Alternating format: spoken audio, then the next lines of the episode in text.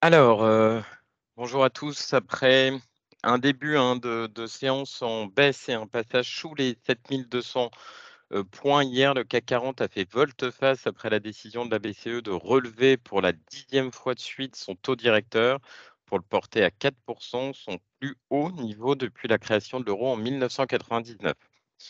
Celle-ci, heu, a toutefois, hein, signalé que le cycle, heu, de resserrement monétaire, était probablement, sur sa fin. Les observateurs étaient, partagés entre une pause et un nouveau relèvement d'un quart de point, à l'issue de la réunion, mais la perspective, hein, d'une inflation durablement au-delà de l'objectif des 2% de la BCE l'a emporté auprès des membres du conseil des gouverneurs. Dans, ses dernières projections économiques, la banque centrale a relevé ses prévisions d'inflation pour 2023 et 2024 tout en dégradant ses projections de croissance économique, heu, pour la zone euro, notamment pour l'an prochain. Pour la BCE, l'inflation ne devrait pas revenir à l'objectif de 2 avant la fin 2025. Heu, à noter, hein, également comme autre fait, heu, marquant de la veille, la Chine qui a réduit de 25 points de base ses réserves obligataires afin de stimuler son économie. En conclusion, le CAC 40 qui a clôturé en hausse euh, de 1,19%, le DAX à plus 0,97%, l'Eurostock 50 plus 1,36%. Aux US, même son de cloche hein, avec des indices euh, en hausse portés par les bons indicateurs macro publiés avant l'ouverture qui ont témoigné hein, de la fermeté de la consommation aux États-Unis, mais aussi d'une inflation toujours tenace. On retiendra les ventes au détail hein, qui ont augmenté de 0,6% en août aux US après avoir progressé de 0,5% en juillet. Elles étaient attendues en hausse de 0,2% L'indice des prix à la production pour le mois d'août a progressé de 0,7% soit 0,3 de mieux que le, que le consensus.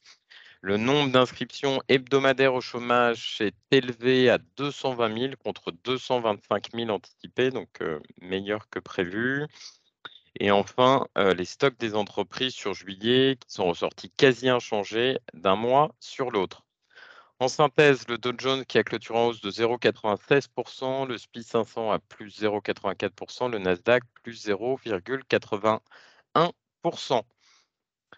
Sur le front de la micro, cette fois-ci, on retiendra que Total Energy discute d'un investissement dans des projets d'énergie renouvelable développés par la société indienne Adani Green Energy. H&M qui a fait état ce matin d'un chiffre d'affaires stable sur les trois mois à août, ressorti en deçà des attentes. Le groupe donc peinant à attirer les consommateurs dans un contexte d'inflation élevée.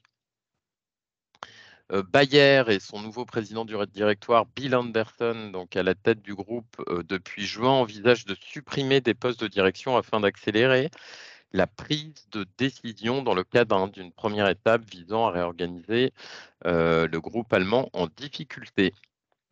UBS et Sergio Hermotti, donc le directeur général d'UBS, qui prévoit de rester à la tête de la banque suisse jusqu'en 2026 pour assurer au mieux l'intégration de Crédit Suisse.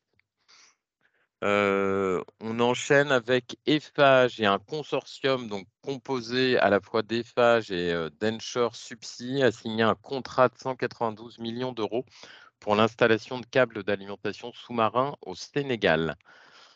Et j'en terminerai avec Peugeot Invest, donc la société d'investissement qui a publié hier un résultat net consolidé en hausse de 252 millions d'euros au titre du premier semestre. Voilà ce qu'on pouvait retenir sur les larges câbles. Je laisse tout de suite la parole à Nantes pour les petites et moyennes entreprises.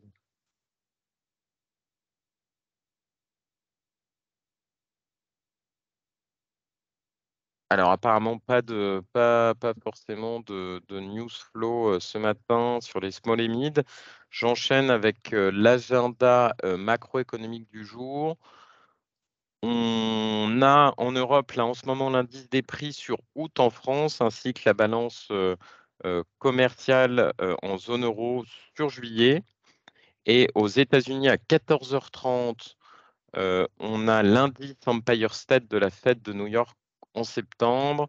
On a les prix à l'importation sur août, la production industrielle sur août et la confiance des consommateurs du Michigan sur septembre. Je laisse la parole à Lionel s'il est avec nous pour euh, commenter la partie trading du, CAC 40. Oui, bonjour. Euh, sur le CAC 40, alors deux choses. D'abord, 7184, le plus bas de la séance d'hier.